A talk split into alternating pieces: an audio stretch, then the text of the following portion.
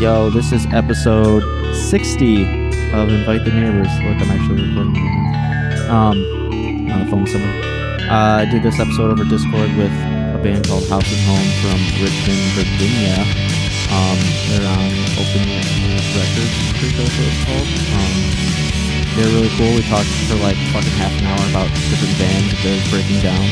Um, talked about you know how they got together as a band, different bands that we like. I mean, if you've listened to this podcast before, you kind of know what we talk about. Um, and if you haven't, this is the first time we talk about shit related to being in a band, and sometimes it goes off the rails. Um, this one was a lot of fun. Uh, got hooked up with them through my friend Matt, who does Madness for Creation, like a sort of a they, I don't even know how to describe it. It's a creative blog, but anyways, um, local Michigan people. There's uh, Pat Ray and Out of This World Booking put out a compilation of local Michigan bands that's on their band pool. So go to the Out of This World Booking page. See Pat, I love you. I'll do anything you ask me to do. Um, no shows coming up, obviously, because Corona is the thing. Um, but hopefully you guys are not all unemployed. Hopefully you guys are surviving somehow and not doing stupid things. Hopefully everybody's staying healthy and stuff. And I can't wait for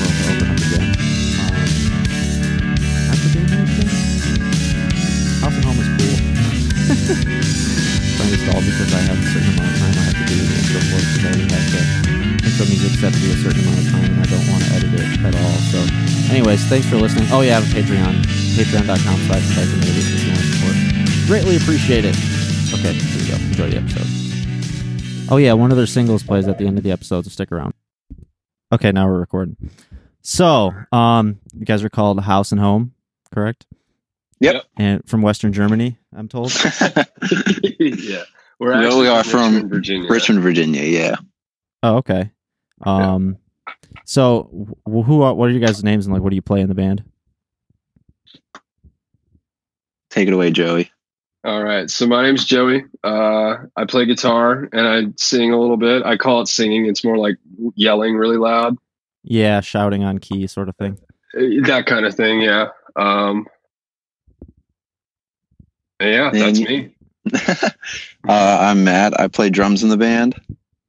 So, Joe, you're the singer, but you're not the band leader. That's interesting. You guys Yeah, I'm- I'm one of two. recording. Yeah, so Oh, we okay. have we have like two two singers. I'm one of them. I do most of the singing, uh, but I I do like some backups. I take you know the lead on like you know some verses, choruses. It, it we kind of just what we do is we get in the studio and we'll record the song, and then the producer will be like, "All right, uh, you sing this part and you sing that part," and that that's kind of how it gets divvied up. Yeah. So you guys kind of give that up, kind of like tr- have a producer you trust. Then. Uh, yeah. yeah, absolutely. Uh, we we record with a guy named Will Beasley who's in town here in Richmond. Uh, I I trust him with my life, honestly. Like he's we we've never there, we've never gone into the studio with him and come out with anything bad, in my opinion. Yeah. It's never been. We've you know gone in and come out with something that we we don't like. We've always been able to work with him really well. And when it comes to yeah the vocal thing, it's kind of just he tells both of them to get in there and.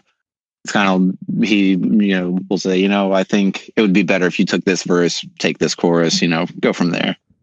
So was like the dual vocal thing? Was that something that was by design for you guys, or was it something that kind of happened in the studio? Mm. Like, you know, maybe someone was looking for a different tone on a particular part.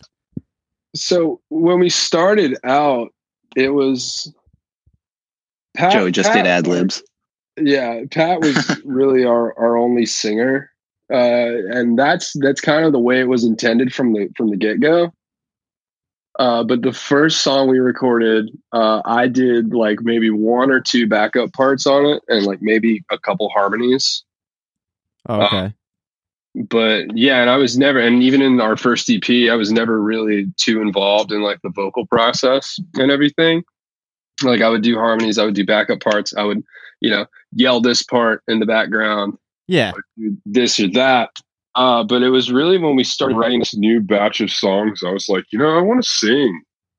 Like, you know, I'm I I think my voice is okay. You know, I feel like I can sing a little bit. And like, you know, we were all like, yeah, sure. We were super down for it. When we started the band, Matt actually expressed how he hates bands that have more than one singer. Did I really? Yeah, you were like, That's I a hate hard take right there, dude. Man, nothing has Hard changed. he was like, man, I hate it when like bands have more than one singer and all this. And I was like, well, you know, all right, whatever. I do not remember saying that. You can leave. yeah. Yeah, but no, uh, we recorded a single with Will uh, probably like almost two years ago at this point called Wander. Uh, it's out. It's on the record too. Yeah, I listened to it Um, earlier. I love it. Yeah.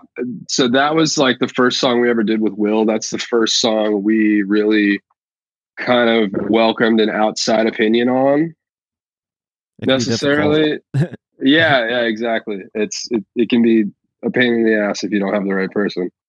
Right, uh, right, right. We went in with uh like honestly, we went in with a complete song. And by the time we came out, it was just a completely different song. So Yeah, you gotta kind of be flexible. Well, I mean, in order, you know, flexible to an extent. Like, you don't want to be flexible if, like, you know, you're working with somebody who's trying to change a bunch of shit that you really don't agree with at all. right, like, yeah. You got to be open also to the idea of like, if someone has an idea, like a producer has an idea, and it's a good idea, you know, you don't want to be like so married to your own ideas just because they're yours that you don't let somebody improve something you did. You know. Exactly. yeah, exactly. Yeah, we A lot of were we were on the can get in the way. cusp. Yeah, uh, we were on the cusp of almost having electronic drums, like you know the kind of like pop style, like electro drums at the intro of it. And we're just like, ah, we got to get rid of that. right. Yeah, it was close. So was this uh this producer Will um was that somebody that you guys got set up with or did you know were you like fans of his work previously or how did you get set up with him? So he's uh he's been in the area for a while and he's worked with our friends bands before and it's always been really good and when we were recording our first EP um one of the things that we talked about was actually going to him for mixing and mastering. This was all done ourselves. We did it all DIY and so just to have that sense of like professionalism in there um we were talking to him a little bit about that. Um didn't end up going to him for the EP, but yeah, it was just kind of by word of mouth through friends and stuff like that that had already worked with him. And I knew him a little bit just from um I used to work front desk at this place that he used to come into. And uh so I just got chatting with him that way. Um but yeah, we we knew as soon as we started really demoing out the next stuff that we were doing with Wander that we wanted to go to him for sure. Yeah, that's that's good when you find that. Like do you feel like, you know, you'll you'll want to just like kind of stick with him in the future or do you think that you'd want to Absolutely. Yeah. Yeah, he's, Yeah. he's one of my best friends in the world now. So Mhm. like, we we hit it off immediately. We're like super bros now. Like we we talk about like old video games and we talk about just like hang, we just hang out. Like his studio is two blocks away from my house. Perfect. So like I'll just walk over there unannounced sometimes and like knock on the door and he'll come to the door and he'll be like, "Oh, what's up, dude?" We'll just like hang out, great. kick it, shoot the shit. Yeah, I mean, like, I feel like it's it's good. I've noticed this in my own experience. So, like, it's it's good to have a, a personal relationship if you can with with the person who's like working on your music because you know obviously the music is something that's going to be so personal to you, and in order to let someone kind of put their fingerprints on it, I, I just feel like you'd feel more comfortable allowing someone to do that if you have like a good personal relationship with them and like you know you can tell that they're invested and it's not just like a job for them it's something that they actually enjoy doing Yeah. I think exactly. Wander was like a great way, I guess, for us to kind of. Well, of course, it was the first time we recorded with Will, but it was a, probably the most perfect way we could like test that. Is because when we all kind of went in there with the song, of course, once stuff starts changing, you kind of get a little hesitant. But I mean, the Right. s- song that we came out with in the end was way better than what we had gone in with. It just works a lot better once we start bouncing ideas off of each other and stuff like that. So yeah, it was after that we definitely learned to trust the process with them and all all that yeah, good I stuff. think I think getting started with that single, I was probably like the most apprehensive to like making a bunch of changes and stuff. And Yeah. uh yeah, it was it I was afraid of coming out with a song that was too like poppy. You know, a song that had too many like, you know, kind of pop influences and like, you know, bright happy melodies and you know, like sort of that kind of classic pop beat, like the four on the floor kind of thing. Yeah, I got I don't know if I'm even using the right terminology with that. I'm not a gamer. People get it. You're doing good. yeah.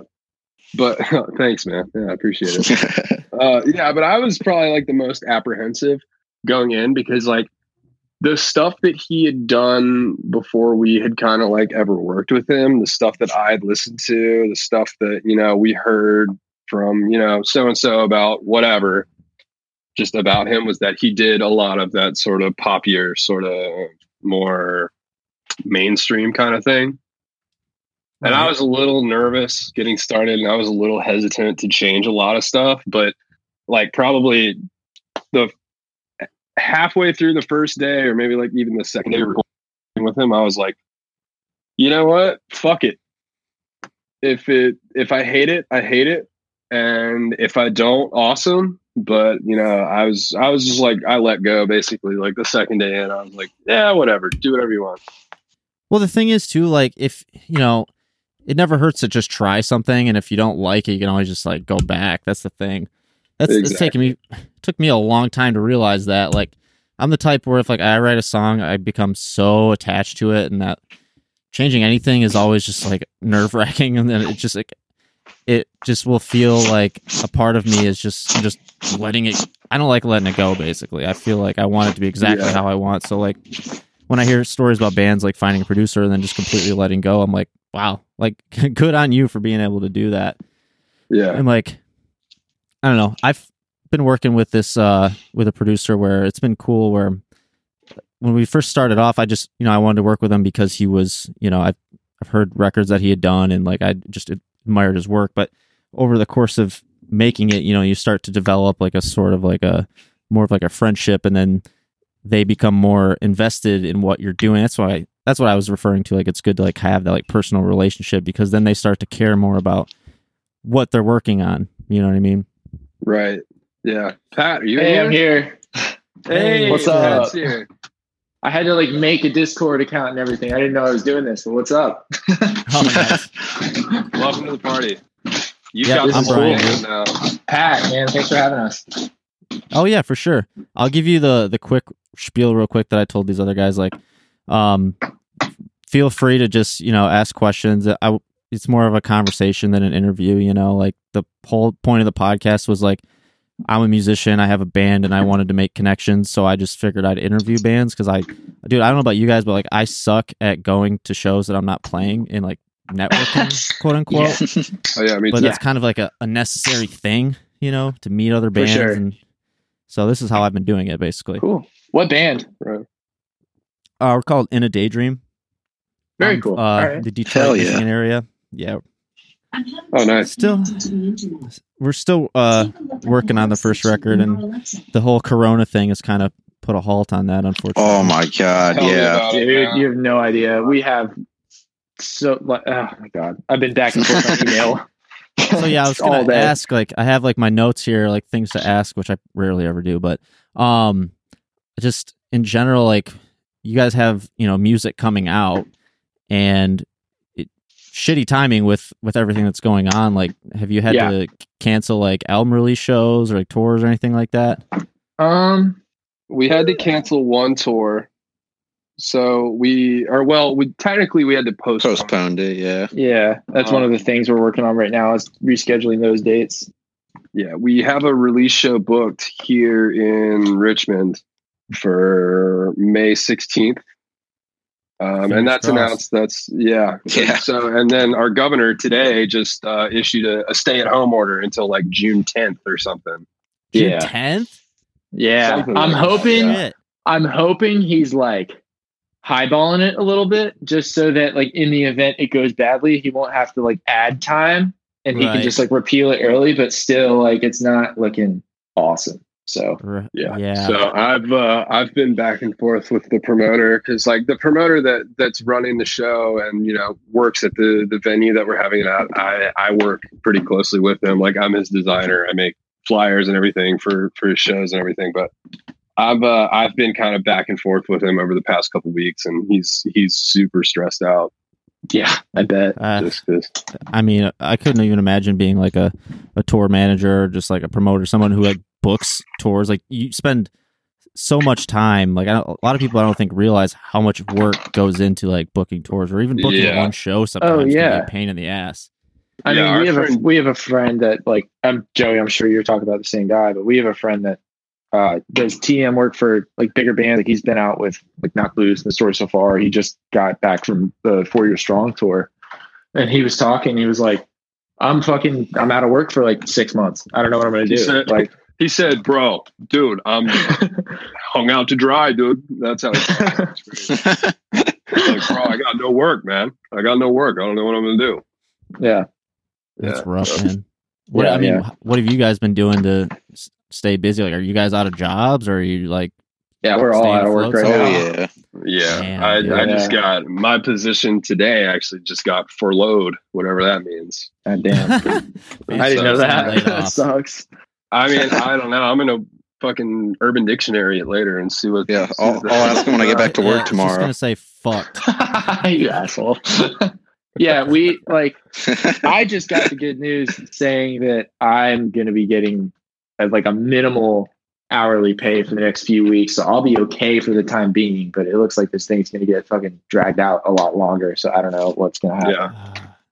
So Yeah. Pat got the call today and said, "Hey, you can come back to work." I got the call today and said, "Hey, don't fucking come back to work ever." Oh, jeez. So, uh, I'm not don't even know if back my to work. job's They're still just- there. Yeah, they're just prepared to oh, pay me for you. 15 hours a week for the next three weeks, and then after that, I'm Oh, probably done. Yeah, that's the man. same deal that I got. They, Yeah. They're paying me for like ten shifts or something. So Mm-hmm. Must be Yeah. nice. Damn. I mean, that's Yeah, the that- story across the board for like a lot, like a lot of musicians. You know, in order to like free up their schedules, they'll work like retail, all these non-essential quote unquote jobs. You know Yeah, what I mean. yeah. So it's honestly like the reason that I've I've scheduled a ton of bands for this podcast over Discord lately because I normally I do it in person with like a like more big in like the Michigan local scene Right. but I've been wanting to branch out, and with this, you know, quarantine shit, like every single band is doing nothing right now. Yeah. So, Yeah. like, Yeah. Would have been sick too. We had a Michigan date on the tour that just got postponed. oh, really? Yeah. Damn. I think it, we're doing the same route. So, I mean, we'll hit you up when we come back through. But For sure, dude. Like, Yeah. I always tell bands too, like, if you need a place to crash or anything, I live like 15 minutes from Detroit. My, all my Oh, house hell is all yeah. musicians, you know. yeah, that's awesome. Right. Yeah. Same deal with us. We, we Yeah, have people anytime you're in stay whenever we can. Yeah. So, for real. The yeah, I mean, you know, that's one thing about like the music scene that I've discovered. I mean, I've only been involved maybe in the last couple of years, but everybody's so cool. Like everybody's so supportive and it's very communal. You know what I mean? Yeah. For the most part, that's definitely true. I think, especially Richmond, it's like there's a lot of people here that are just down to help and like down to support. So, like, was very sorry. I'm walking downstairs to my computer charged, and my roommate is screaming at Fortnite right now. Um, Some Oh. ten year old in the banana suit is probably getting yelled at. Oh, he's definitely Um, got the banana suit on. oh, for sure. He bought the battle pass, dude. First thing. Um, Banana pass. Yeah, But they yeah, have roommate. They have this roommate named Seth, right? And I used to live in the house that they live in now, like last year, but we call him Meatball. And he's exactly what you it's he's exactly what you would think a meatball would look like. He's just an angry Round. little New Jersey man. Yeah. yeah, Short, great. We love stocky, just yeah. Um major Well, league yeah. gamer. Richmond is Richmond is is like really cool that way. I think it's you'd be hard find or hard pressed to find anybody that's like not down to to help and support any way they can. At least from what I found. What is it like in terms of like um DIY venues and like the no- volume of bands? Like, is it pretty saturated, or do you feel like it's a that smaller that's crowd? been kind of it's been kind of going down actually. So uh, a couple years ago, like in 2017, maybe early 2018, there were like tons of DIY spots, tons of like house venues and that kind of thing. But it's kind of it's kind of started to settle out a little bit more. Like there's one place around here called Yellow House that is always throwing shows. They've been doing it for years, and I don't think they're ever planning on stopping. Oh no. But yeah, there was like there used to be Foreman House out here. We we used to throw house shows at our house. Yeah, that was a lot. the move if you can. It was it was cool. Um, it got out of hand a couple times. Not anything like that, but it was just we couldn't handle it. Well, the Yeah. thing is, like, if if if it's doable, like that's kind of that's a really solid path to like. So, for instance, like I was doing an interview with uh Corey from Prince Daddy and Hyena, and Oh Love that man, band. love that Love band. That band. yeah, and Corey's the shit. He- We had a great conversation. Um, but basically, like he said, a, a lot of his, you know, his band's success or just like the connections that he made was owed to the fact that like his dad let him throw shows at his house. So like, which is would, sick. yeah, Yeah. and like a lot of people like are able to kind of use that type of thing. Like, like my friends, uh, I have friends in Bowling Green, Ohio, who run the place called the Summit Shack, and it's Heard of it? it's like yeah. yeah, yeah, it's a really, really big, um, I mean, well-known DIY spot. Even though it's just in a fucking garage, it's just like Yeah, it's the tiniest little thing, but people get crammed in there. But they've made so many connections that through just hosting shows there. So if you can find a way to swing that somehow, it's invaluable. You know. Oh I yeah. mean, Yeah, I mean- we're uh, I don't know. we uh, We, uh, we we've made we've made like some connections just by letting people like crash at the house over the years. Yeah. Like we've Yeah. had Stand Atlantic there, we've had Waster, we've had Wasters Roam. played at the house. Yeah, Roam Waster stayed here. played at the house. Yeah, By out of hand, that's what I mean. Is when Yeah, we had Waster played at the in the house. house. we played So- that show too. That was sick. Yeah, I mean, it, it's kind of like a tricky thing f- from you know from what I've heard. Like I have never really, I mean, maybe hosted a couple shows, but never at my own house. But like, it's a thing that I've talked to about with people in bands who run shows at their house. Like, you don't want to play every single show because then it just looks like you're just a self serve, you're self serving. You know what I Right, mean? Like, right. Yeah. but then it's like I have to host this show at my house. I don't even get to play, and I have to deal with all these people. It's kind of like a, a Yeah. balancing act.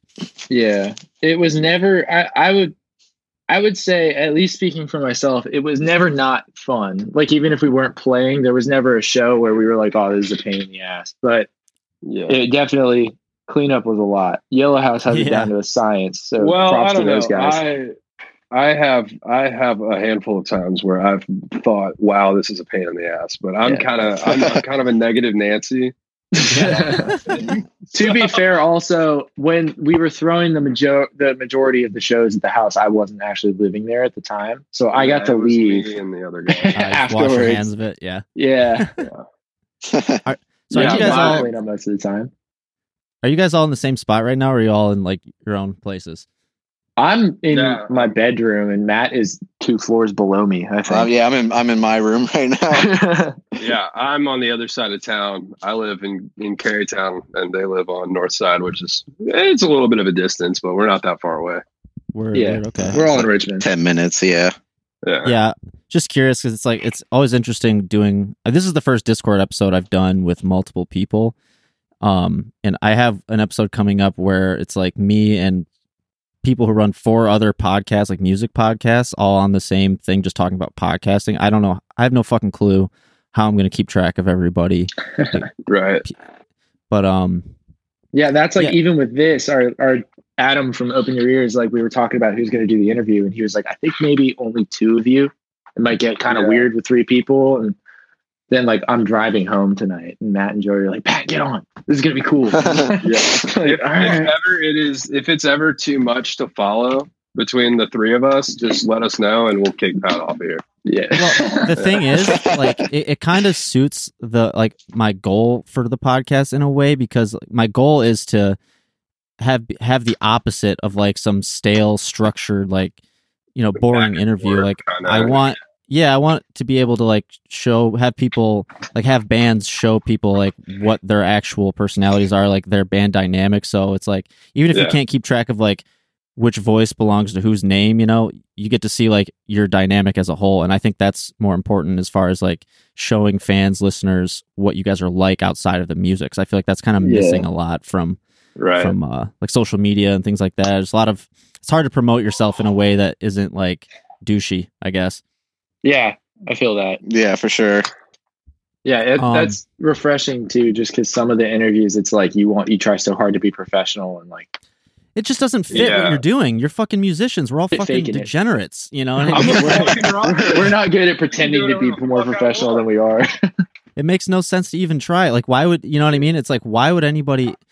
It, it's just a weird thing, you know what I mean? So I, I Oh, just wanted dude. to like e- erase that sort of. we yeah. so we did structured a interviews. We did a live stream on um on Substream's Instagram a few days ago, and it was really cool. And like at Substream, it's this big thing. We were all like, "Oh fuck yeah!" And then like right. as soon as we flipped the camera on and realized that we were like exposed to like these thousands of people that follow this Instagram, it was so weird for the first like 20 minutes.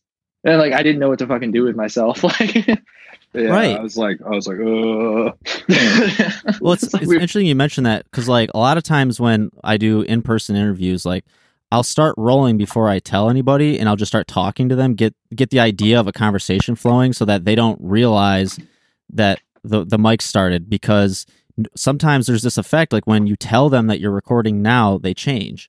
And Yeah. I I want it to feel natural, you know what I mean? Like I'm yeah. I'm not like out to ask getcha questions, you know what I mean? Like sometimes I'll fuck with people just to break the ice. I'm like, so you want to start with politics or religion? Where should we, you know what I mean?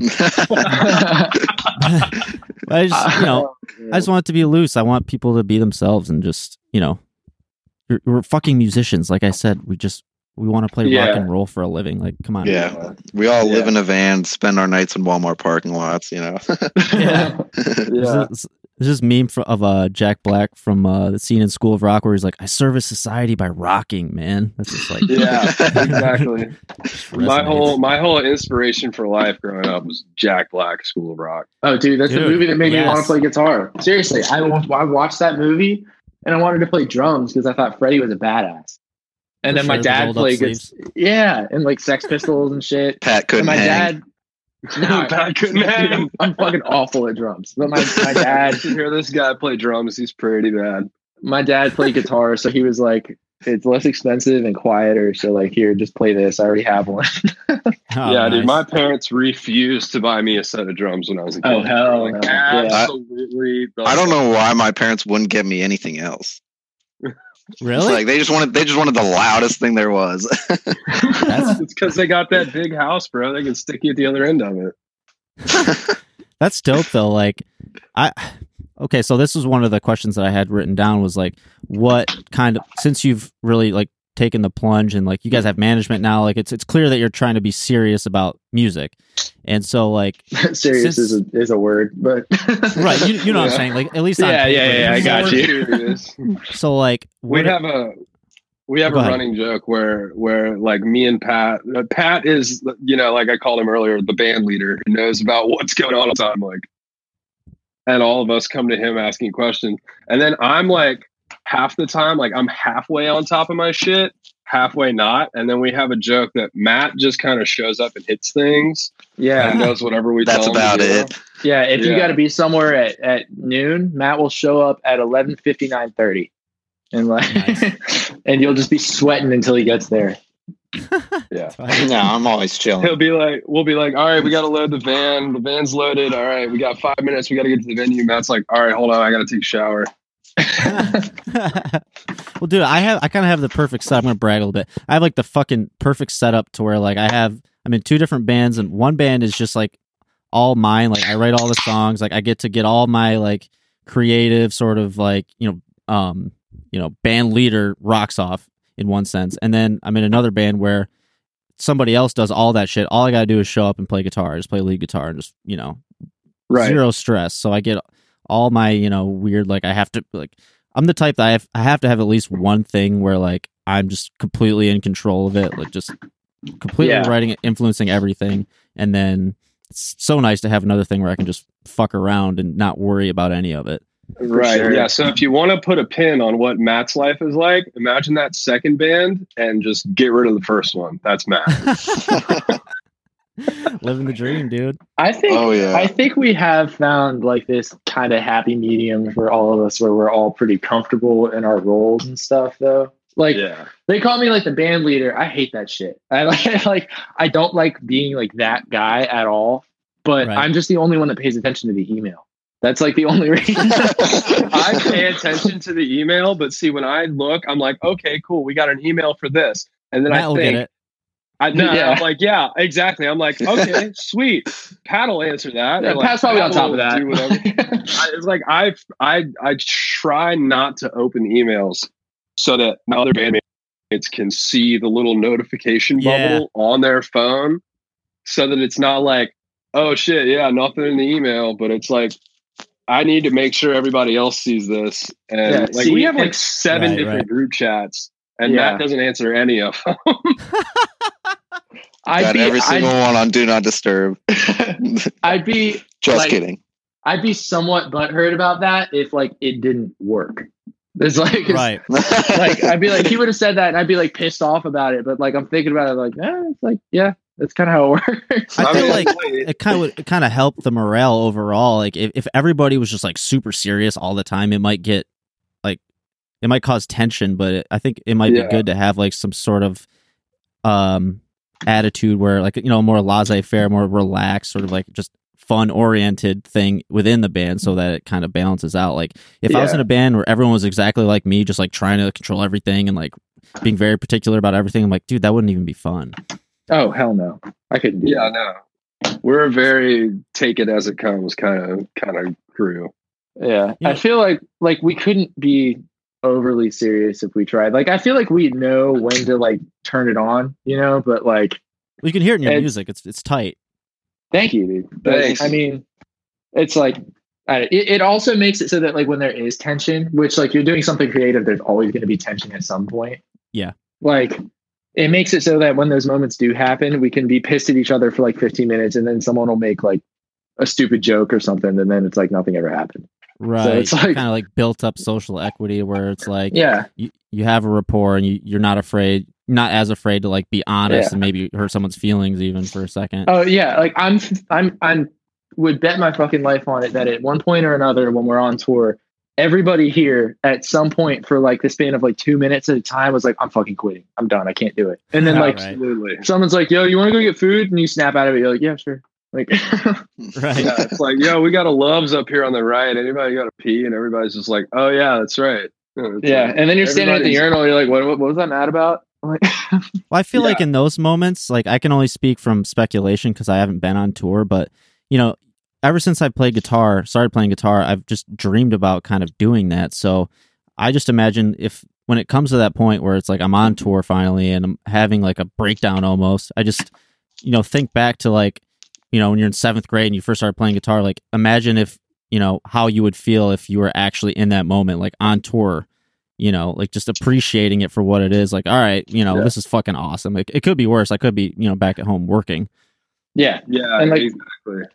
yeah we we there's we've met you know a lot of these like old head people where it's like they're so jaded and they like act like they don't want to be there it's like i can't imagine oh excuse me. I can't imagine feeling like that at all. Like Yeah, clock's it ticking, sucks. Like, and you're your fucking you're exhausted all the time. But then like i'm just like i get back in the van after a show and i'm just like stoked to go to the next spot. Like even if the show is shit like having like a shot show is like does do a number on your morale but it's like at the same time like we're all in our 20s like on the road in a van playing our songs. Like it's just fucking cool. So right. Yeah. Like, And plus, none of us ever really like. We're just we're just driving around to play. Honestly, like, yeah, when when you're playing a i'm not shot good show. at anything else but yeah, like He's we right. never I'm really. not good at anything. but uh, yeah, it's like one of those things where none of us. It's not like any of us are, you know, a ticking time bomb until we get to the venue and fi- figure out, you know, how many heads are going to be showing up that night. Like we're always just stoked to play regardless. And dude i like riding in the van i have fun Oh yeah, um, riding in the van is like my favorite part of tour. Yeah, we- do? I Whoa, We then we got fun stories for this one. Really nice one. So we've gone through vans? three. Damn. Three, three. We're vans. on Three. third. We we The borrowed first one the wasn't first ours one. though. Yeah, we borrowed the first one and did two, one, two tours. Five days. Just Think- one. No, just one? Just one. It was just the Just first a one. one really short one, and um, it was like a '94 Dodge conversion van, and like yeah. by the end Yeah, of it, so like comfy. it was sick. Like the back bench was broken, so it was just like it would only lay down, which sounded like shitty when we picked it up. But then, like once we got into the second Dude. day, like we were laying back there, like this is sick. Sleeping on that thing was a Yeah, fucking dude, that's the sleeper dream. spot. Yeah, we slept in the van that night- like that tour almost every night too. Um, Yeah. and the second one, Joey, I'm, you know more about vans than I do. I'm gonna let you take, right. talk about the garden. Let me tell you about a little red van called the Garden of Children. I don't know. So We should probably give context to the name. We bought it from a daycare called the Garden of Children, and there was a yeah, there was a giant decal across the back window that said the Garden of Children. It wasn't it. just- it was the side. It was to get it both off. side windows and the back window. I tried to get it off, dude. It wouldn't Every come. It was- fucking window on that van just had a massive "The Garden of Children" decal. on it. Do you remember alright, the lady it in the was- Walmart parking lot in Georgia? I'm getting to that. I'm getting to that. okay, sorry. it was it was a 1998 Ford E350 Econoline. So it's like you know the club wagon. And let me tell you, dude, in Oh, yeah. 1998, this thing was a fucking nice ride. Yeah, Still but at 186,000 miles in 2018. That's nothing. Right. This was this was 20 years later. That thing was the bane of my existence. So we went we went on our first tour with it. It was in July of Second tour. 2018. Second tour. Sorry. Our first tour with it with the van was Yeah. our second tour ever. And so we had we had two benches in it. We had the the the, pa- the driver's seat, the passenger seat. We had no, we had one bench. So we had a total of four seats and we Yeah. had six people in the van. yeah, So at this had- point, we had a, Nice. another guitar player too. Shout out Drew. yeah, we had another guitar player and a bass player, and we piled all the gear in where the back bench is supposed to go. We had the third bench in and nothing else. It was just floor right there. And we had a merch guy with us. Yeah, So- I don't know why we did that. That was stupid. I have no idea. It was stupid. It was dangerous. It was irresponsible. I had the fucking time of my life. yeah, it was cool. So and no AC, flying- no no AC, and it was no, no air conditioning. How long all. was the tour? it? Was 11 10 days? ten or 10 Yeah, eleven not terrible. Something. No, it wasn't super long, but Yeah, oh, with home right in first the day though. The That- first day.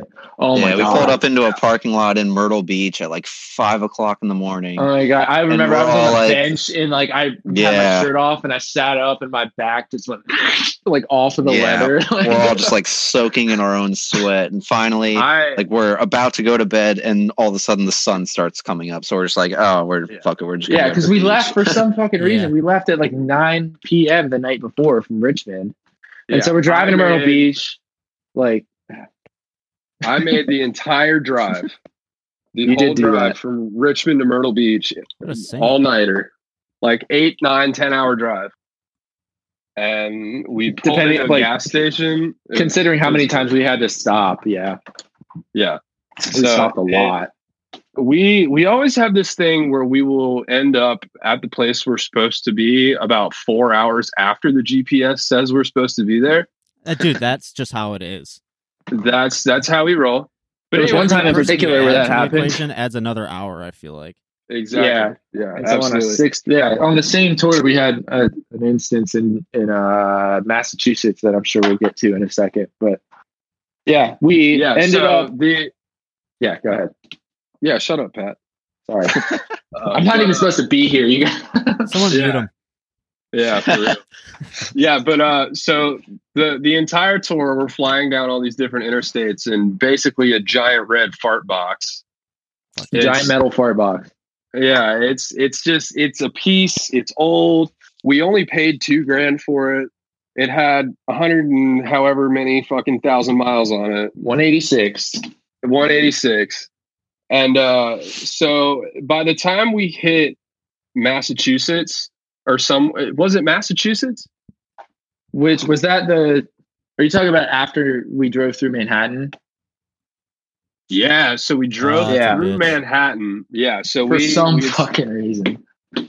we dude, the routing on that tour was so Oh, fucked. it dude. sucks. With all the whole drives. thing. Manhattan. Actually, I just like drove to Manhattan like maybe a few months ago. When when you came in, do you remember if it took you like directly into Chinatown?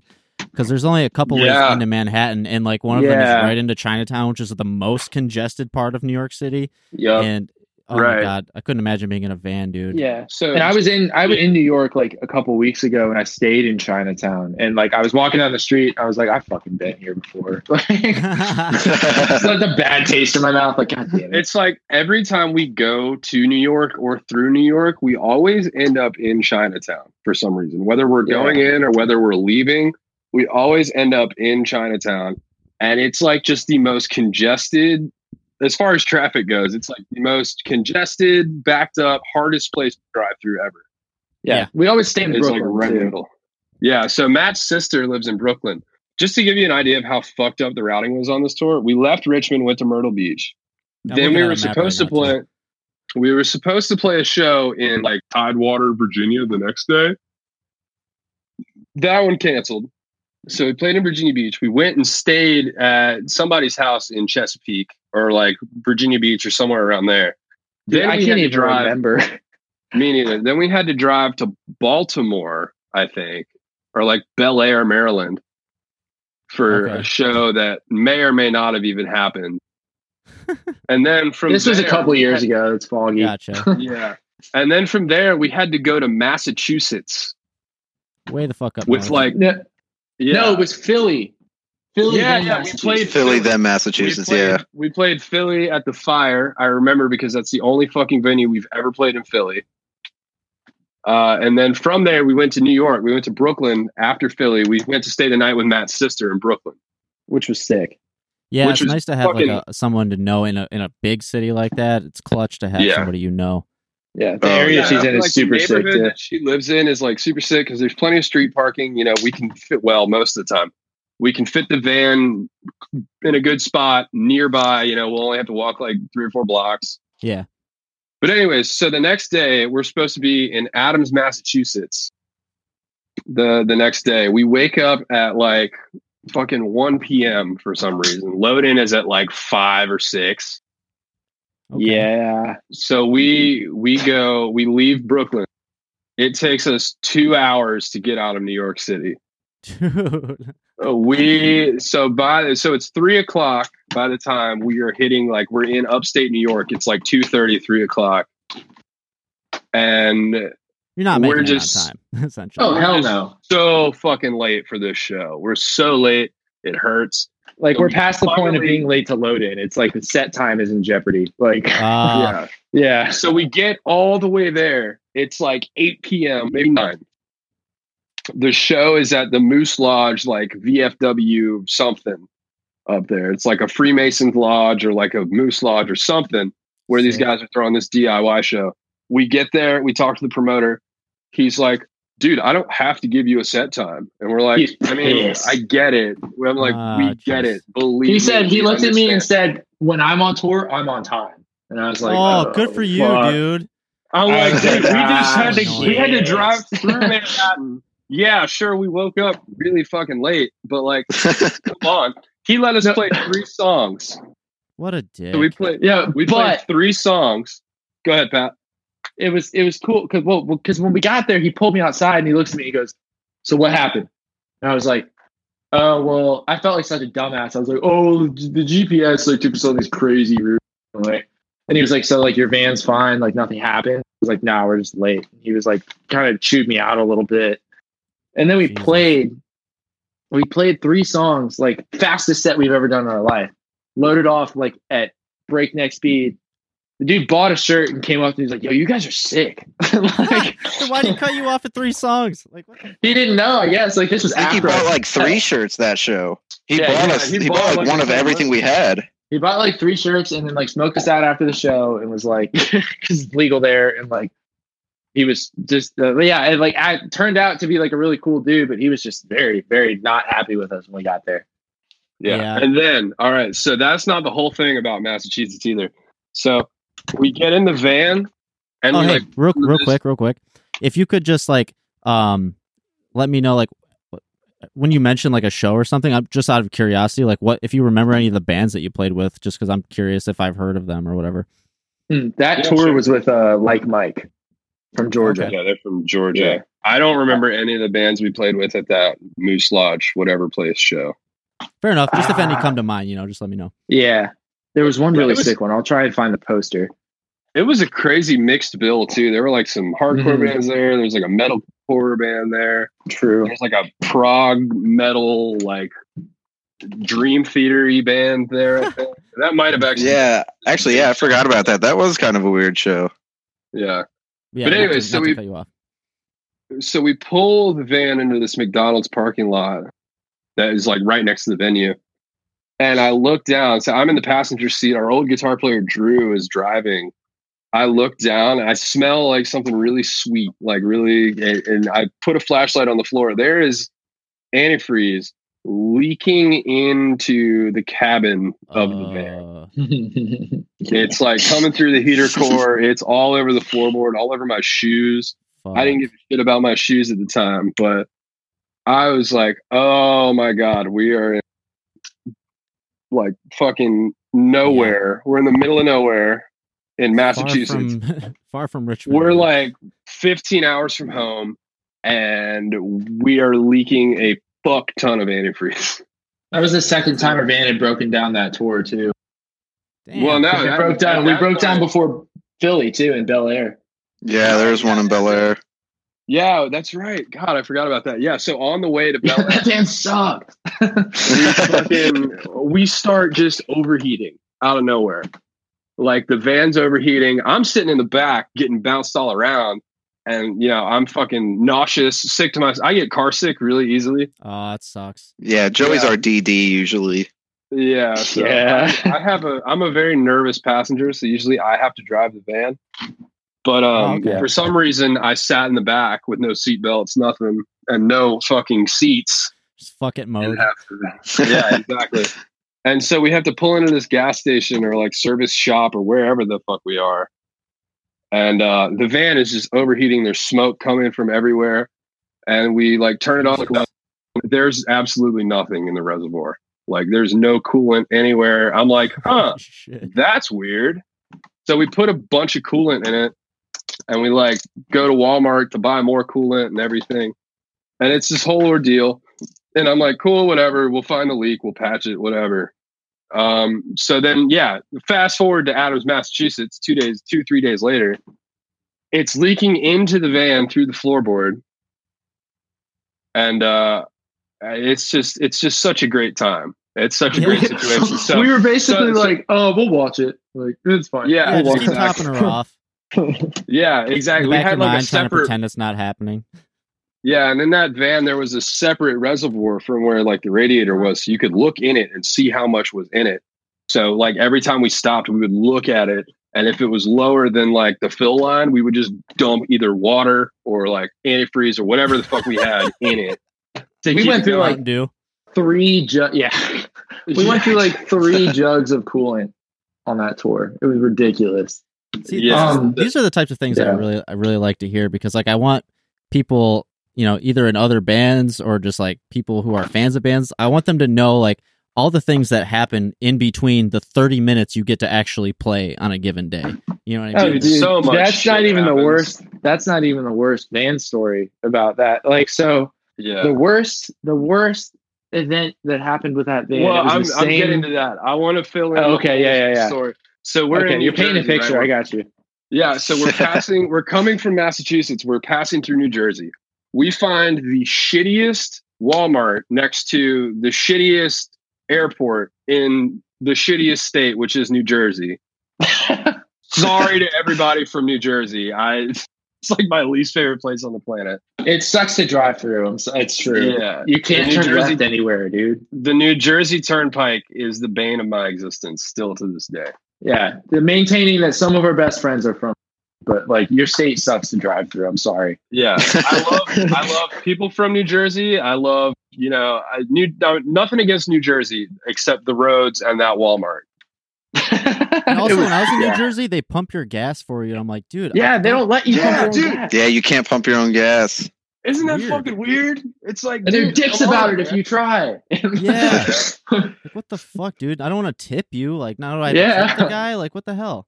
Apparently, Yeah. it's like a it's an an effort by the state government to like add to to create jobs. I guess is what I heard, which I makes so. kind of sense, maybe a little bit. I don't know.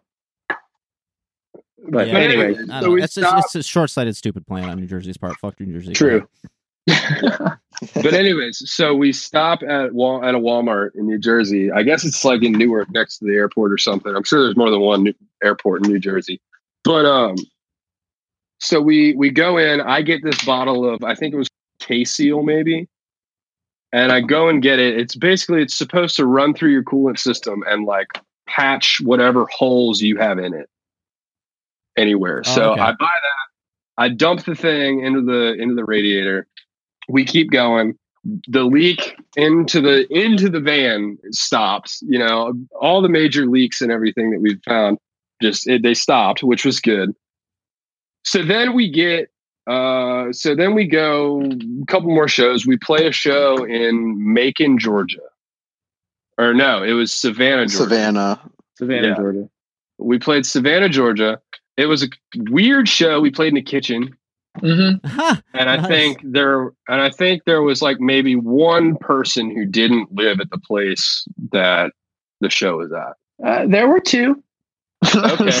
when you guys play There were- like little shows like that, like out of state, like far from home, and there's like four people there, like, do you still bring it as hard as you would for like, you know? Absolutely. Yeah, Yeah. we try to. We're there to play. So I mean, I I- honestly, me personally, I feel the music more than I do like crowd response or anything like that. That's good. So if I'm like jamming out, I'm fucking jamming out. That's what's up. It's just that's just Yeah. uh That's what I like to hear. It's like I, I hear sometimes I hear bands like you know I'll be at a show and the turnout it's not looking that great, and then you know you'll overhear another band talking about like oh this sucks like uh, it's a waste of time. I'm like dude, just think about it like it's practice. Like do you love the music you play? Well, you get to play it right now. you know? yeah, Yeah. more Just often than not, we're just like happy to be, you know, out on the road. yeah. Yeah, I mean, that- sometimes for me, the novelty wears off. You know, a couple days in, like I'd say, I'm probably the only one in the band that, like, a few days in, because I'm kind of a homebody. I got So, you. like, I'll be like, "Oh man, I'm like bummed out that we're not home. I don't have my PS4." Get one of those. we just need one of those. I was about to say we need one of those travel kits, dude. yeah, I've been for trying. I've been working on that for a minute. But anyways, But- to wrap up yeah. the van story, uh, so we're driving from Savannah. We're going to stay with Like Mike, the other band that we're on tour with, in Marietta, which is right outside of Atlanta.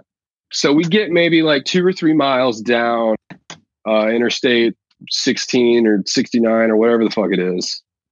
Uh, and Pat's driving. I'm in the passenger seat. For some reason, uh, that's not an important uh, thing. Never mind. Uh, so I was gonna say, for some reason, I took my shoes off in the van. But I'm really glad driving- I didn't take my shoes off because that would have hurt. Yeah, so we're driving down the road, and out of nowhere, we hear this like really loud pop. It's like, Yeah. and there's just steam going into the van over the windshield.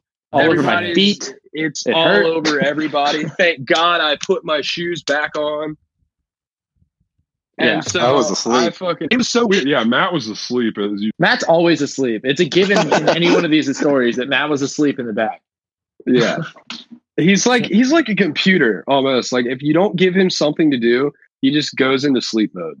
Yeah, so to conserve Jesus. power. Yeah, he just shuts down. But So- anyways, so oh, keep, keep going. It, so what had happened was one of the T. Well, you see what had happened was uh, one of the T's in like the radiator hoses or whatever just blew up, disintegrated, damn. just out of nowhere, just boom, gone. So we had to call AAA, get it towed. We had to stay in a sixty dollar Econo Lodge. We fit six people into a three person room. Yeah, that we got kicked out of in the morning because we missed checkout. Yeah.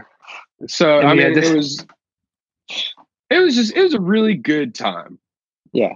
It was So really Vans- just a great time. And then we, uh so now we financed the 2014 uh Chevy 3500, and There you it go. is fan It fucking is tastic. No issues, blessing. super You comfy. paid your dues with like the shitty van. Now you've earned the right to roll Yeah. around in style. Something And like made the after thing is, 2010. yeah, is the thing Yeah. is, is like even after that, what had happened, like on the side of the road in Georgia, that's not even the only horror story that we have about that van. Like we were in Norfolk driving back, and like it couldn't even make the trip to Norfolk because like the leak had started again. Yeah, Yeah, it's like an hour and a half. Yeah, I mean, thank God it was winter because as soon as we got off the interstate and stopped like moving around a bunch of cold air, it just heated. It like overheated. yeah.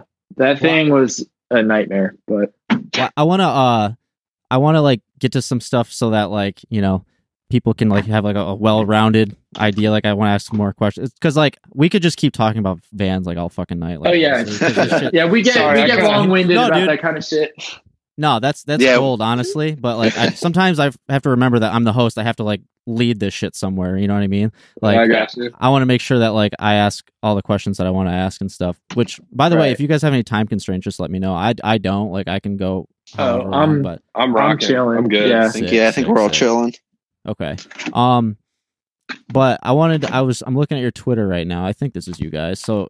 Oh, OYE God. OYE, open your ears records. So Mhm. how how did you guys get hooked up with them?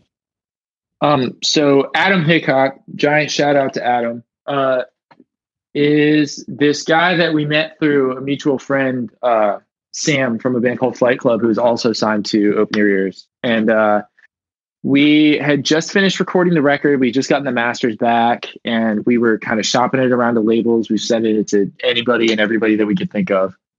And Open Ears was this new new label that Flight Club had just signed a contract with. They hadn't even been announced their existence yet. And he, I met him in Virginia Beach at a festival that I was at, and Flight Club was playing it. So I was hanging out with them.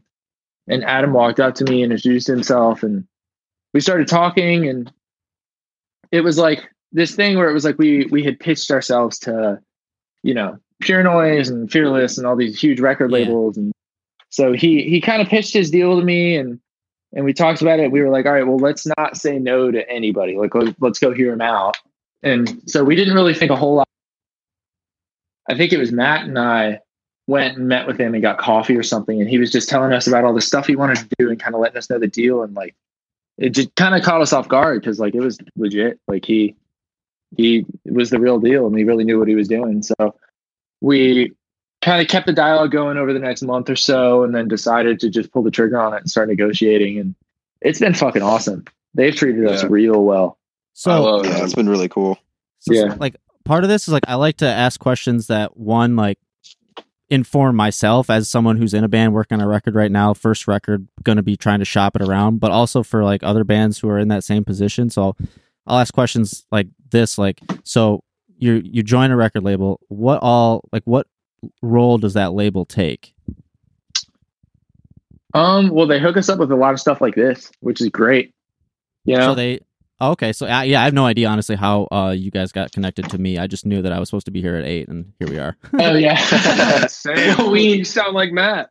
Yeah, the the label has acted as sort of a a bridge to all these other opportunities. Like we're we're on Big Picture Media's roster now, which is a PR agency that uh, Becky is Yeah. probably the one that I'm talked to you. Yeah, Becky. Yeah, they're fucking awesome, dude. They have been hooking us up left and right, which has been awesome. And uh, he has provided a lot of the funding for things like records being pressed, which is something that I never thought we were going to be able to do because that is very expensive. For those who didn't know, very expensive.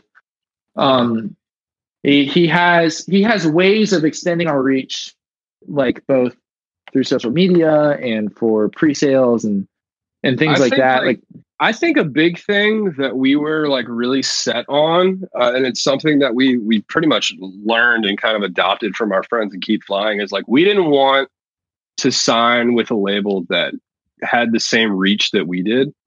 right. Like we really right, didn't right. want to. Very good Yeah, we yeah. didn't want to like split profits or like you know sign a contract, join teams with someone who can do all the stuff we can do ourselves.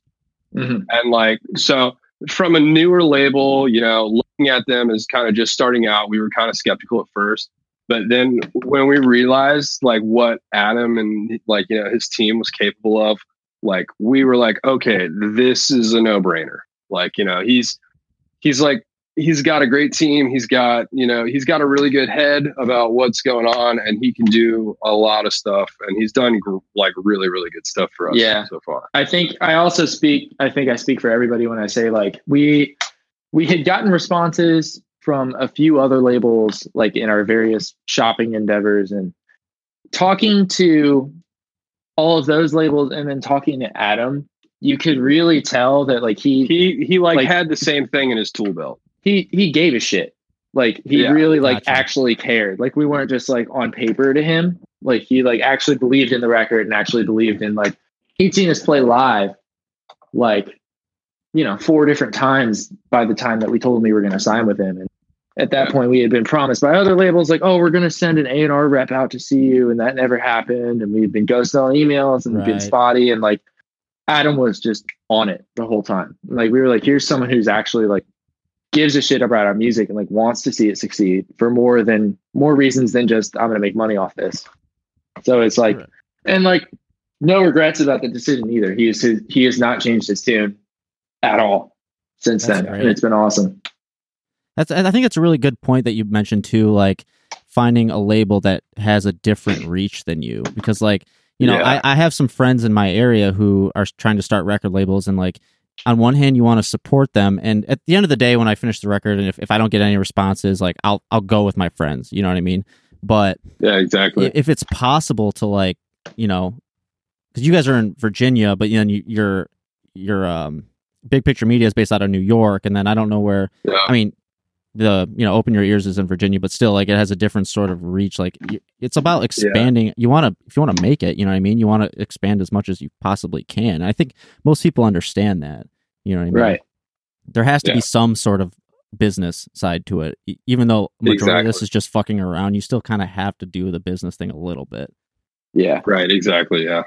I think it was a rare find for us to get Adam, who is still just as willing and just as much fun to fuck around, but has a better understanding of the business side than we do.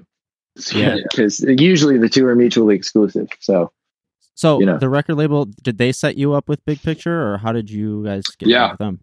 yeah, they did. Yeah. That And I out. mean, he he vouched for them. He was like, just trust me on this. And it is he didn't lie. It's been awesome. So how is how is things like your day to day as a band? Like how has it changed having um one a label and two like um sort of management, I guess. It hasn't really changed all that much. Uh, I will say there are there's another group chat. Like there's Yeah. another there's a group group message right? Matt? texting thing. Huh? exactly. yeah. So there's another one of those. Uh, it's it's a lot more sort of. I, I would say there's a lot more scheduling to do. Like we get we get you know some of the stuff like this. You know interviews. Uh, you know podcasts that kind of thing. Uh, there's a lot of there's been a lot of questionnaires to fill out, which is cool. Yeah. Um, It feels Uh, like it's everything just like written up write ups and written interviews and things like, Like that. homework? Kind of. Huh. I I guess he's I've been getting heard that. stuck with that. we uh we let the band leader do those. Nice. I feel yeah, like for me, it just kind of seems like there's another member of the band now. Yeah. yeah, that's like, good point. honestly, yeah. Like, Yeah, it's just kind of surreal to like have somebody who isn't invested in the creation of the the art be fully invested in like the you know the production of it overall as a business Yeah. like that's And it was Yeah, wild exactly. to us too because we already had the record done when he found us. Yeah. Like ah it was finished. I will and he's say, Yeah. our situation is a little unique because we don't have management right now. Uh, Okay. So we, are Mhm. yeah, we're on the roster for Big Picture when we roster for, for Open Your Ears. But honestly, right now with the way things are working, Adam is kind of our label owner and our manager at the same time. yeah. okay He's, yeah, he's like pretty much kind of pseudo managing us right now. So he's he's the one that's really on top of like I would say him and Pat are kind of splitting the splitting the role of managing the band. gotcha yeah, Yeah. I would, yeah, it's pretty. Spot I would say.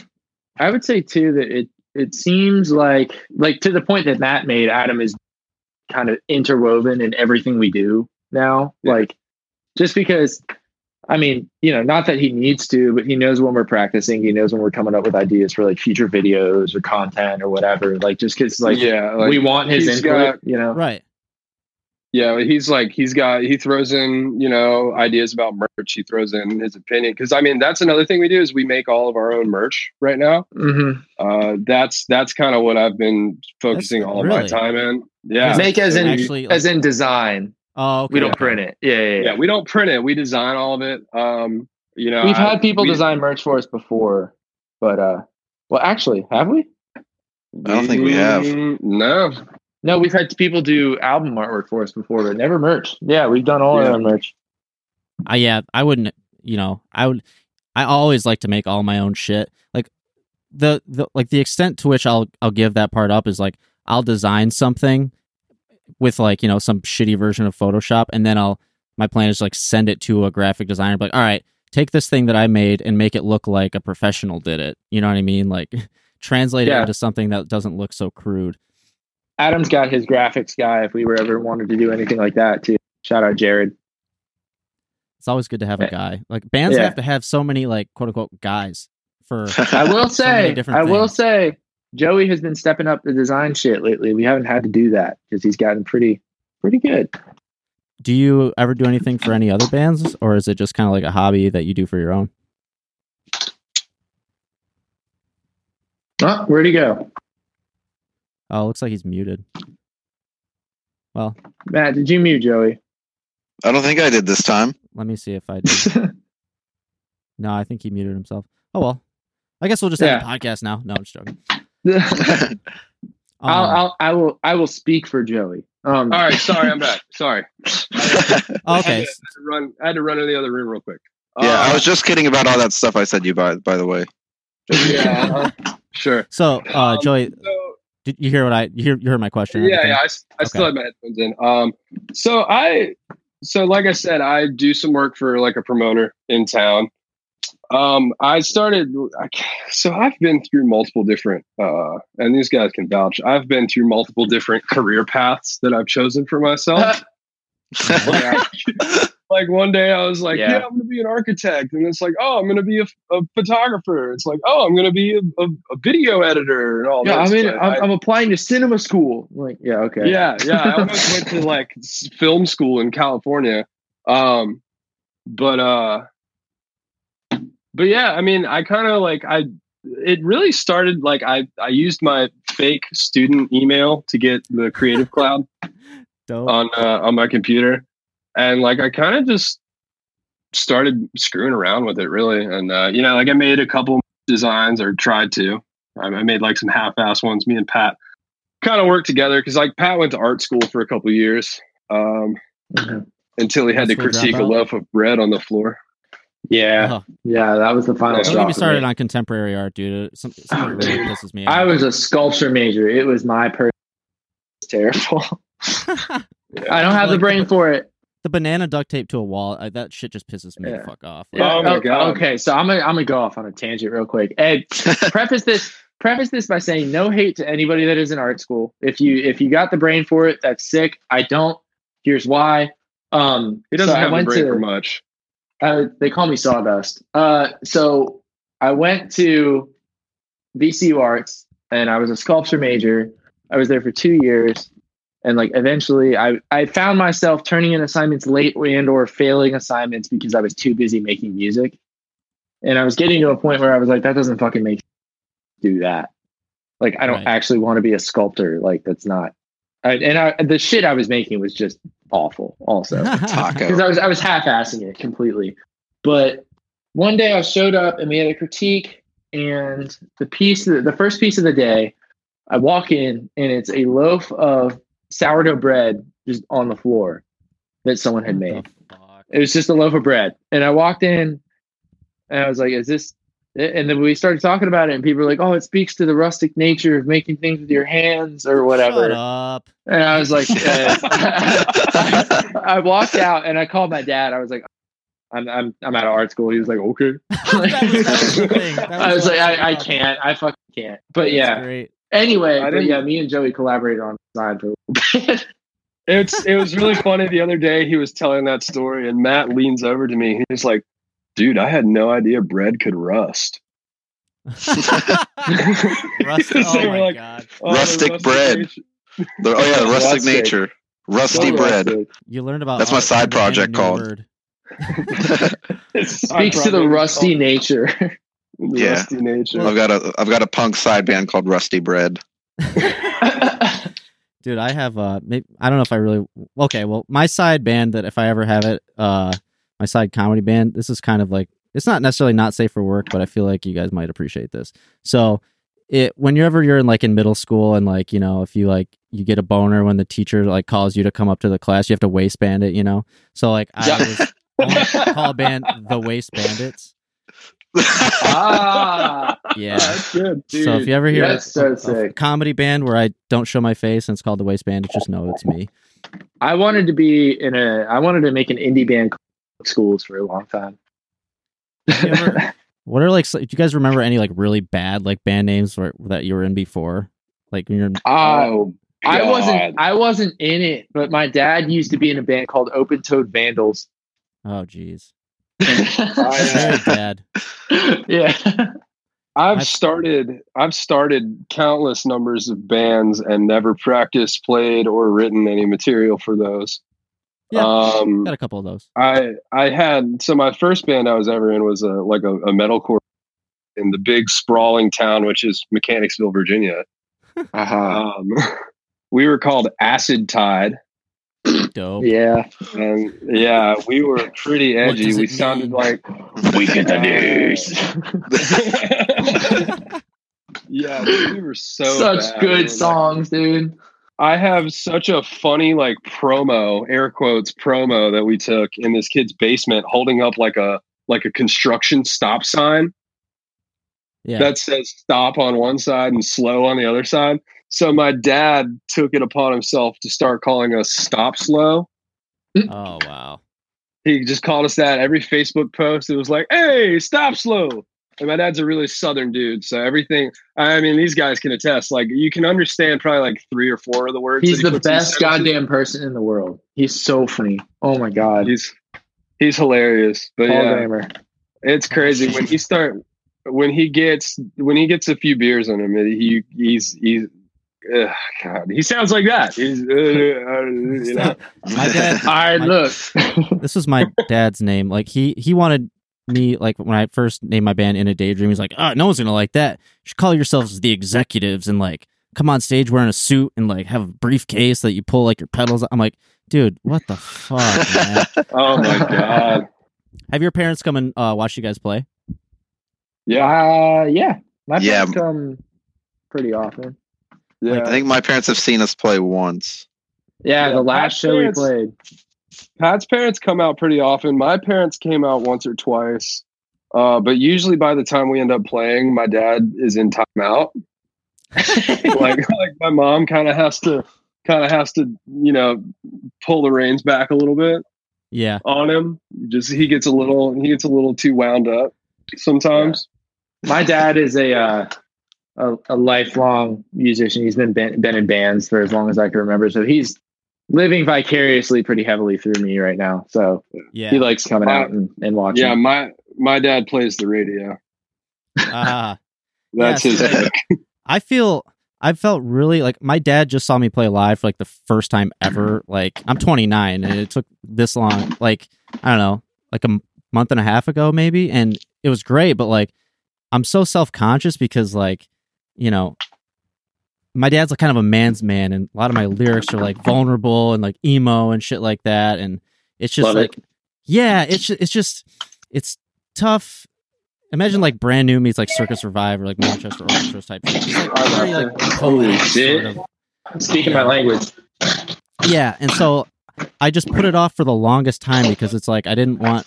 I was like almost embarrassed in a way, you know. But eventually, I just like, all right, just come on out, and it ended up being great. You know, it was awesome, but it took me forever. You know, I just think like sometimes people, it's it's a strange dynamic, like showing the most vulnerable part of yourself, which for me is when I play music, like to your parents. Yeah. I, I get that 100. percent I think I think I might have kind of lucked out a little bit because I my it's hard to tell whether or not my dad actually speaks English.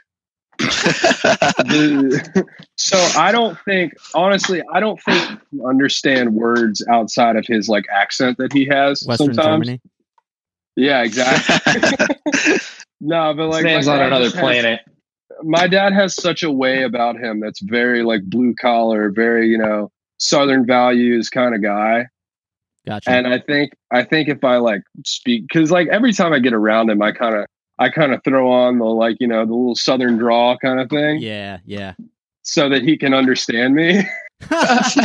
you make yourself harder to understand so that they can understand you. That's great. Dude, but it's so funny because like my dad is like not that way at all. Like he's you raised me on like the Smiths and Radiohead just to give you a little bit of an idea. Hell but yeah, dude. but like so the first time he met Joey's dad, they hit it off so fucking hard. Dude, my dad loves your dad. Oh, that was a great The odd night. couple.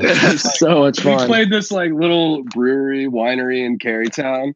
It's like it's it's a small place, you know, and, and like we're a loud punk band playing in like a jazz setting already. Tight. So we just got like a bill full of like a bunch of bands, you know, loud and off the chain. And then my dad steps in and takes like, you know, say that the amp was at six, he just cranks it all the way to eleven. He's just God. He's just all over the place. That's awesome. Yeah, Um, it was great. Let me ask you this: uh, What are because I mentioned some of my influences, and sounds like you guys are like on on board with that. What are the type of uh bands that like kind of inspired the music that you play? Matt, I'll let you take this first one. Uh, what, what am I just naming? One or like a couple? What? It do, yeah, it doesn't No, matter. just- Just like whatever comes to mind. Spit it. You just haven't you haven't spoken a minute. Um, I mean, the two that always come to mind, especially after writing the last record, are definitely Balance and Composure and then yes, the Foo Fighters. Foo Mhm. Fighters. Yes, dude. I Those mean, are like the first two that came to my mind too. Yeah, those like- are always the first two that come to mind when I absolutely love. just Foo, dude. yeah. I mean, especially with this with this new record, as far as motivation and inspiration and all that stuff comes from comes from. Pat, are you playing guitar right now? Yeah, I pick up Zach's guitar, might be. Someone mentioned uh whoever hooked us up mentioned Citizen, and I listened to you guys, and it's not that. I mean, I love Citizen, and I can kind of hear it in the vocals, but I feel like it's not the most accurate comparison to you guys because I feel like you guys are a little bit um faster. You know, you guys play. A Yeah, so I mean, I I kind of That's sick though. I have a citizen tattoo. Like I love that band. nice, dude. Citizen was kind of the band that kind of like pulled me into this kind of genre. So like growing up, I listened to like a lot of metal. Yeah. Hence my hence my uh, high school metalcore band. Um, That's tied. stop slow. Stop slow. Yeah, but uh, I listened to a lot of metal. Metal like when I was learning to play guitar, I played a lot of Metallica, Megadeth, that kind of thing. I like Yeah. '80s thrash kind of deal. Yeah, Uh, but like uh, my, he's not my actual brother, but like I call him my brother. I worked with him at at the music store around here. Uh, he he put me on to Citizen and like this whole kind of like different alternative, sort of like kind of emo genre. Uh, and like I grew up listening to Green Day, so I wasn't too far attached from it. But Citizen was kind of the band that really got me into like this sort of style, this sort of like kind of genre of music. gotcha. yeah. I would say I don't know who put that on there, but like, yeah, I love Citizen. I They're think great. it The was uh, two- Matt from Madness to Creation. I think he listened to you guys, and just that was something that came to mind. Oh hell yeah. Uh, I got you. Hell yeah. Yeah, we uh I'd say the two bands that kind of spoke the loudest to me while we, that we listened to while we were writing the record probably uh Jimmy World and Basement were like Yeah. okay. the two that I like I fucking my I would say that my favorite band off the top of my head, like gut reaction is probably Balance and Composure. I love that band. But like we listen to a lot of love them. Like I, Oh, I like so Balance and good. Composure, but like the people who really love them just really love them. And, and not to like, knock Hard, yeah. balance and composure. I just like I just like them. You know what I mean? Like I don't. Yeah, I don't Yeah, draw me in. absolutely. same here. I can put it on, but like I it does for me. I don't always go back to them, but I know people that just are just in love with that band. Yeah, but we listened to a lot of like them and and Basement and like Super Heaven was another big one. Love We that. listened band. to we listened to one thrice song like ninety times. Oh, dude, what is it? during the Black Honey? Yeah, Yeah. Black Honey. Swinging Yeah, my hand through a Chuck Yeah, But, uh, What about like back when you first started playing your instruments? Like, what were some bands that like inspired you to just want to play music? mine were The like Smiths, Green Radiohead. Day. Yeah, Green Day, Metallica. Uh, I learned a lot of Guns N' Roses songs Oh, dude, when I was same. getting started. yeah. So it was, I, mean, it was kind of all over the place for me. It was like Ozzy and Black Sabbath kind of thing. Uh, but Yeah. like when I started learning like Metallica riffs and you know like those faster, sort of heavier, thrashy songs, that's kind of where my chops started to like develop a little bit and like my more technical sort of skill. Yeah, Green Day is the reason that I want, like, that I decided I wanted to start a band. My parents bought me International Super Hits, and I was like, Dude, fucking yes, gone. from then on. yes, I had. Yeah. But Directed I like- Rocks. It was the first one I ever downloaded on my i shuffle or whatever the fuck. It I was. listened to I listened to like a lot of weird, more indie stuff. Like for the past like six or seven years, I listened to Bright Eyes a lot. Uh, the National is another big one. I find Um, myself like when I get in the car, the first thing that I usually pull up is like I'll go on Spotify and I'll search Tony Hawk's Underground soundtrack. CKY, and dude. just like yeah, just throw that on because like that. When I like started getting into music, not like playing music, but like started getting into it, where I was like finding you know bands that I liked and like songs that I liked, aside from just like what my parents play on the CD player or the like cassette player in the car. It's like Gotcha. that's kind of what I was like. I would throw like Pro Skater three in the PS2 and just go to options yes. and listen to the just listen to the fucking soundtrack, you know. yeah, dude. So like that's like that's a that has a that played a big part in like where my music taste comes from. And I actually I tagged uh on Twitter, I tagged Pat and like some of my some of our other friends in like uh four games that like defined who you were. Um and like so I put in like Kingdom Hearts, Ratchet and Clank, uh Crash Bandicoot, and then the last one was Tony Hawk's Underground.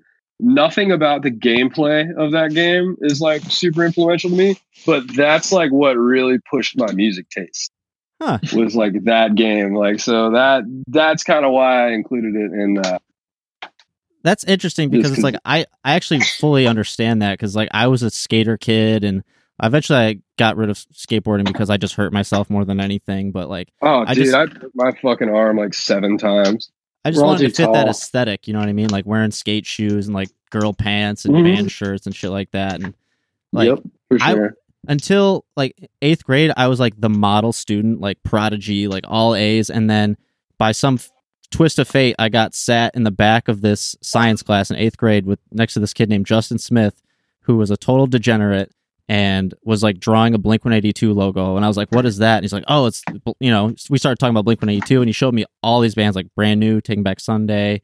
Like, yeah taking back sunday is one of my favorite favorites in the world uh just saw them at Riot Yeah. Fest. It was fucking amazing.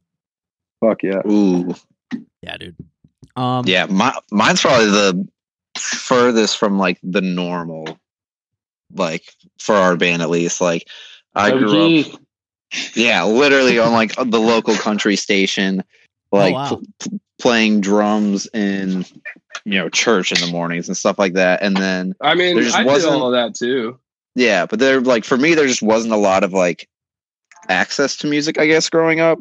Um so it was the same thing as Joey, whereas like the music that I did listen to was a lot of like the video games I played.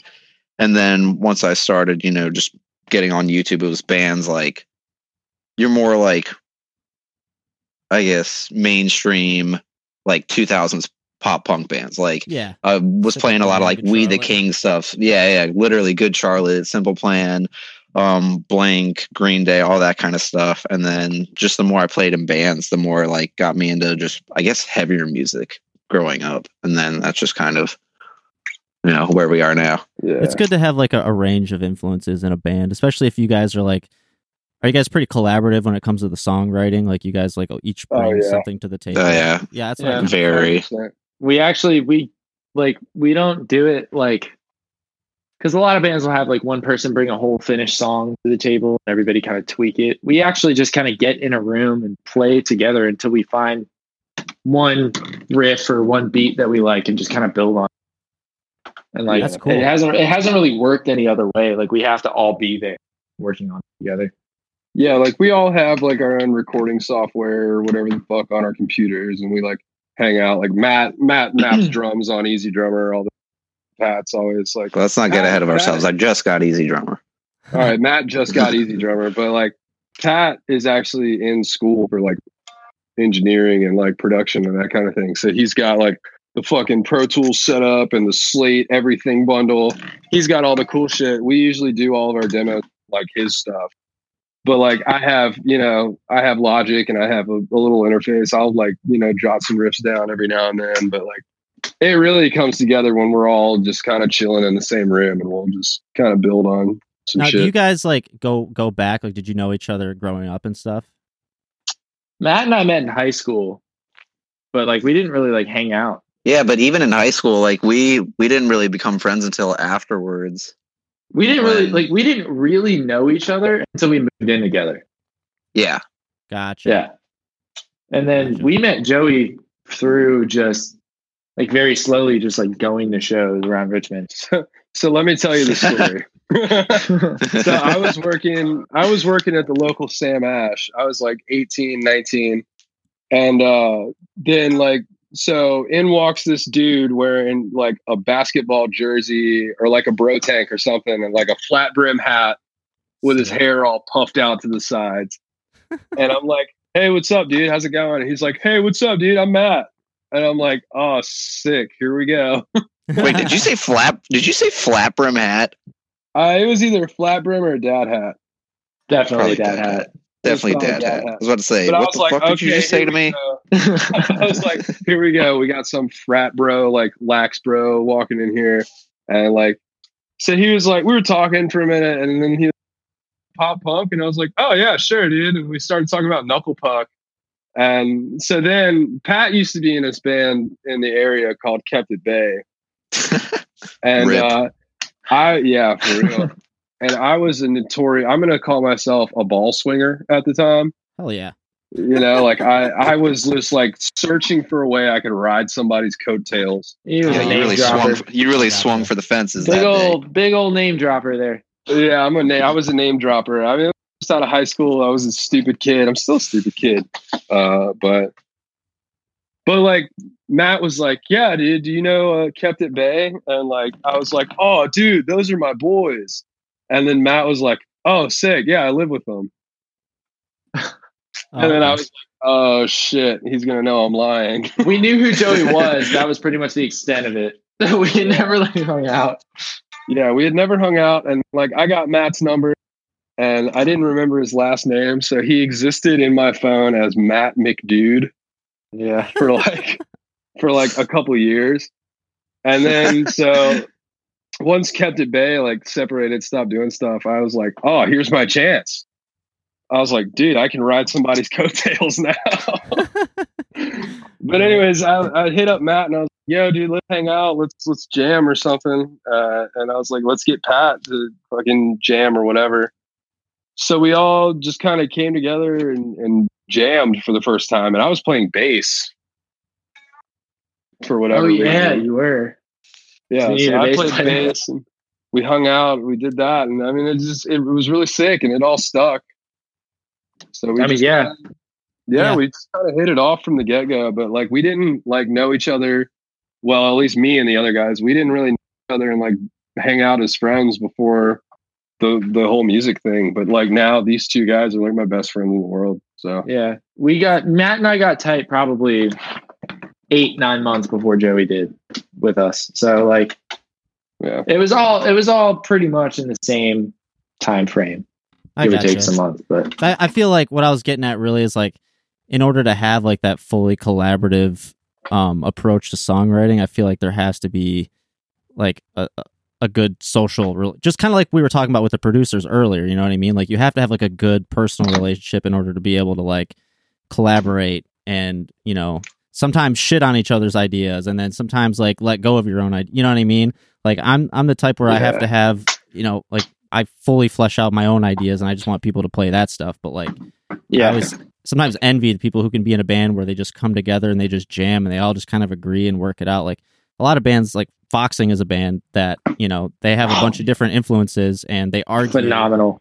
but they're fucking amazing. You know what I mean? They're I mean? so good. They're so good. Yeah, for sure. Yeah. I mean, I think I think honestly at the beginning, right, like before, like we kind of started this band, I was like jamming with people, you know, kind of screwing around, playing, and I could never get like on the same page with everybody.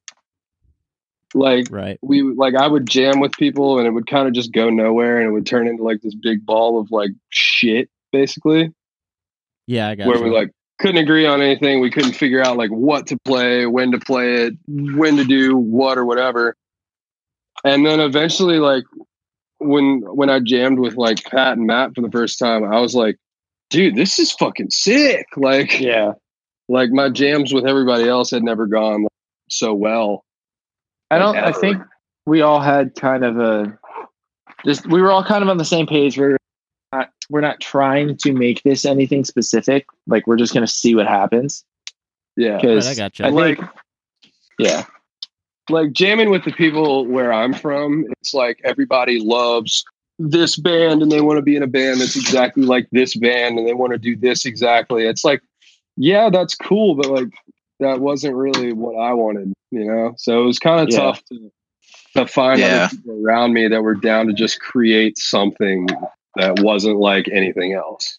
Yeah, that was kind of It- one of the cool things when starting this band because one, this was one of the this was the first ever like I would say more serious band that it, I actually was a starting part of instead of just like a fill-in or something like that.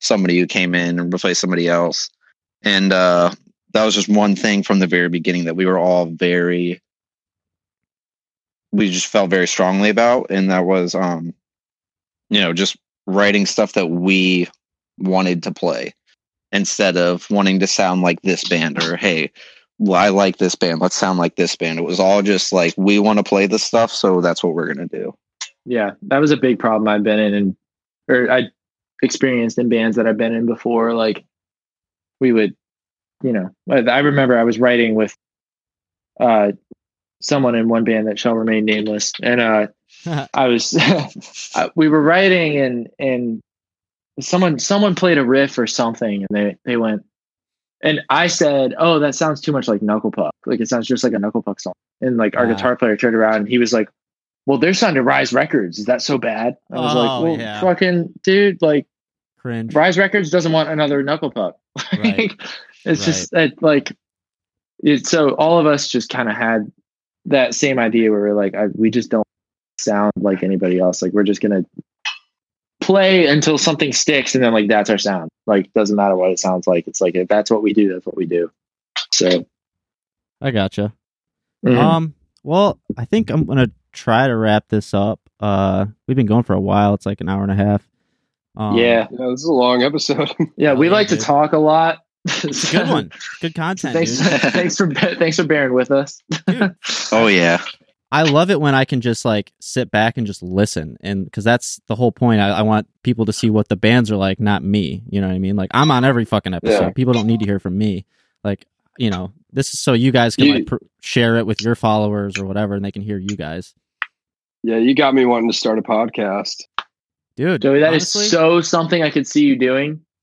Dude, I if want you to start a ever podcast about like video games or some shit. if you ever like have any questions about like the technical side of things, like what goes into it, I'm happy to answer it, dude. Because it's it's really Fuck not that hard once you figure it out. We have a friend that like runs a podcast network right now. Oh, really? His name's his yeah, his name's Ethan Edgehill. He like takes all of our photos on tour. He he does uh bacon and eggs podcast about uh like movies and stuff. Yeah, He just he just launched the Lord of the. Rings one, right? Yeah, he's launched one for like Lord of the Rings. He's he's doing one for like Dungeons and Dragons now. So like he's He's fucking killing it on like the podcast game. Mm. See, like It's like really sick. one thing I, I've I've struggled to like grow this thing because I've had some decently big names. Like I've had Dogleg, Prince Daddy, and Hyena. You know, those are probably the God, two. so good. Dogleg's new song is so good. Oh yeah, I still just can't get over Prince Daddy's last record. Yeah, true. Like, God anyway, damn, good record. so good. yeah. I mean, Dogleg, they're from the same area as me, so like I've hung out with Mhm. those guys a little bit. I see them at shows like you know all the time, and the nicest guys in the fucking world. You know, they're super fucking cool. Um, especially Parker. They're uh, I think he plays guitar for them now, but he started out playing drums for them. He did the drums on the record. He's just like the nicest, most unassuming kid. You know what I mean? Like you'd see him, you wouldn't Yeah. think, but he's just the shredder of a fucking drummer and musician. They're just they're just a really cool band.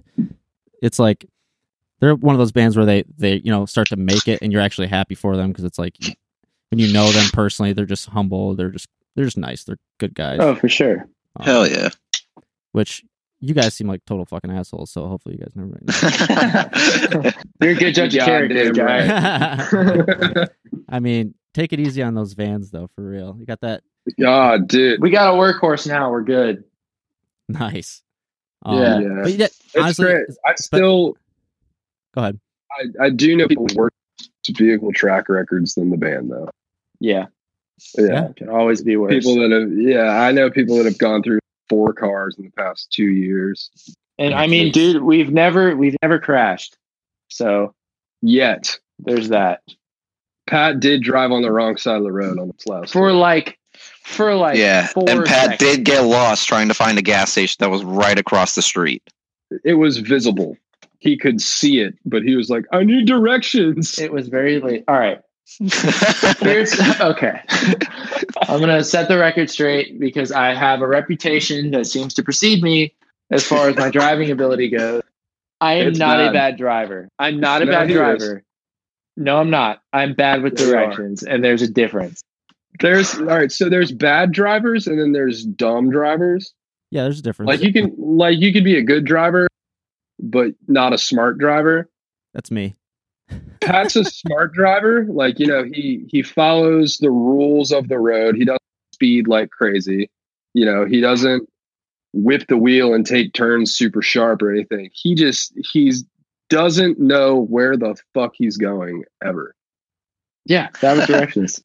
See, like I'm the complete opposite. Like I'm very like I have a very good sense of direction, but I, I make the stupidest errors. Like I'm very meticulous about you know knowing where I'm going and all that. But like I'll back into a car in a Kroger parking lot and have like two thousand dollars worth of damage to my fucking. You know what I mean? Yeah, I, I like- just do stupid shit. I will say Pat does have something on his record right now. He scraped the van against a like the fence in the backyard and put like a big ass dent in the side of it. It's And, like- that bad. It's It's like really beauty not. mark. Pat, you dug through the goddamn thing. It's fine. No, it's going away. How is it going dig through the away? paint. There's that- no paint there to go away. Oh my god. Well, hey, uh, definitely like it's been a pleasure. Like for sure, like it's good to talk with you guys. Good to like, you know, virtually meet you. Um, feel free to give the podcast page a follow or something. You know, hit me Oh, up for sure. if you guys are gonna 100%. be, Uh, next time you guys are coming through the Detroit area, you know, maybe we can do like an in person episode and kind of do updates on things. That'd be I'll sick. come see you guys play. And uh, Thank you, dude. if you need a band ever too in this area, my band is always looking for shows too. So be happy to hop on a show or something with you too. Yo, no joke. Don't be surprised if you get a message from me in the next few because I Dan from Makeshift and I are trying to reschedule some stuff. Dude, and sure. uh, that Michigan date is still there. So uh, you might hear from me pretty soon. I have friends that like are promoters in the area too that book a ton. So like I, I got the hookups over here.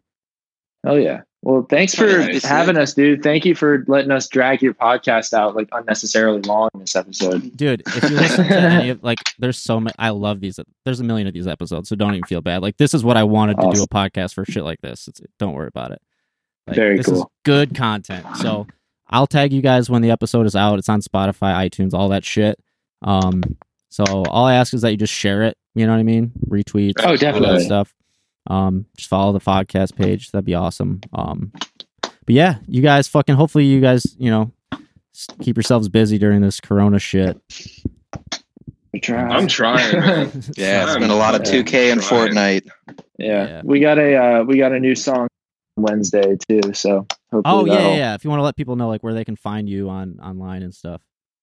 Yeah, we're at at House and Home VA on Instagram, at House and Home RVA on Twitter. We're on Facebook. We're on Spotify and uh, iTunes or uh, Apple Music. Excuse me, all that. And uh, pre-orders for MySpace. our yeah, uh, are we? I don't even know. Um, no, we're not on But- fucking MySpace. uh, Find Sense, Feel Love, Make Light, which is our debut record on April 15th. We have a new single for it dropping on Wednesday the 1st, and you can pre-order it at oyerecords.com. Sweet. Um, I've practiced that were you- spiel so many goddamn times. it sounded like he cut out. Did anybody else hear him cutting out during that? yeah, I did. All right. Yeah. Let me let me restate that. So yeah, uh, the record or Pat, try again. 'cause I don't know the spiel. Okay. Fine. our debut record, Fine Sense, Feel Love, Make Light, dropped on April 17th. God Our damn it, it's new, happening again. it's happening. My AirPods might be dying. I don't know. Yeah, April mine are dying, seventeenth too. it comes out. April 17th, our record comes out. We have a, a new single dropping on Wednesday the 1st, and you can pre order our record yerex.com. That's oyerex.com.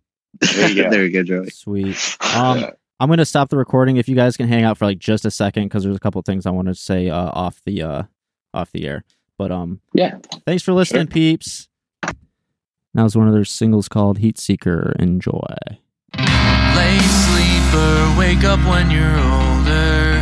High fever, drag it through my brain. Start over, run away and change my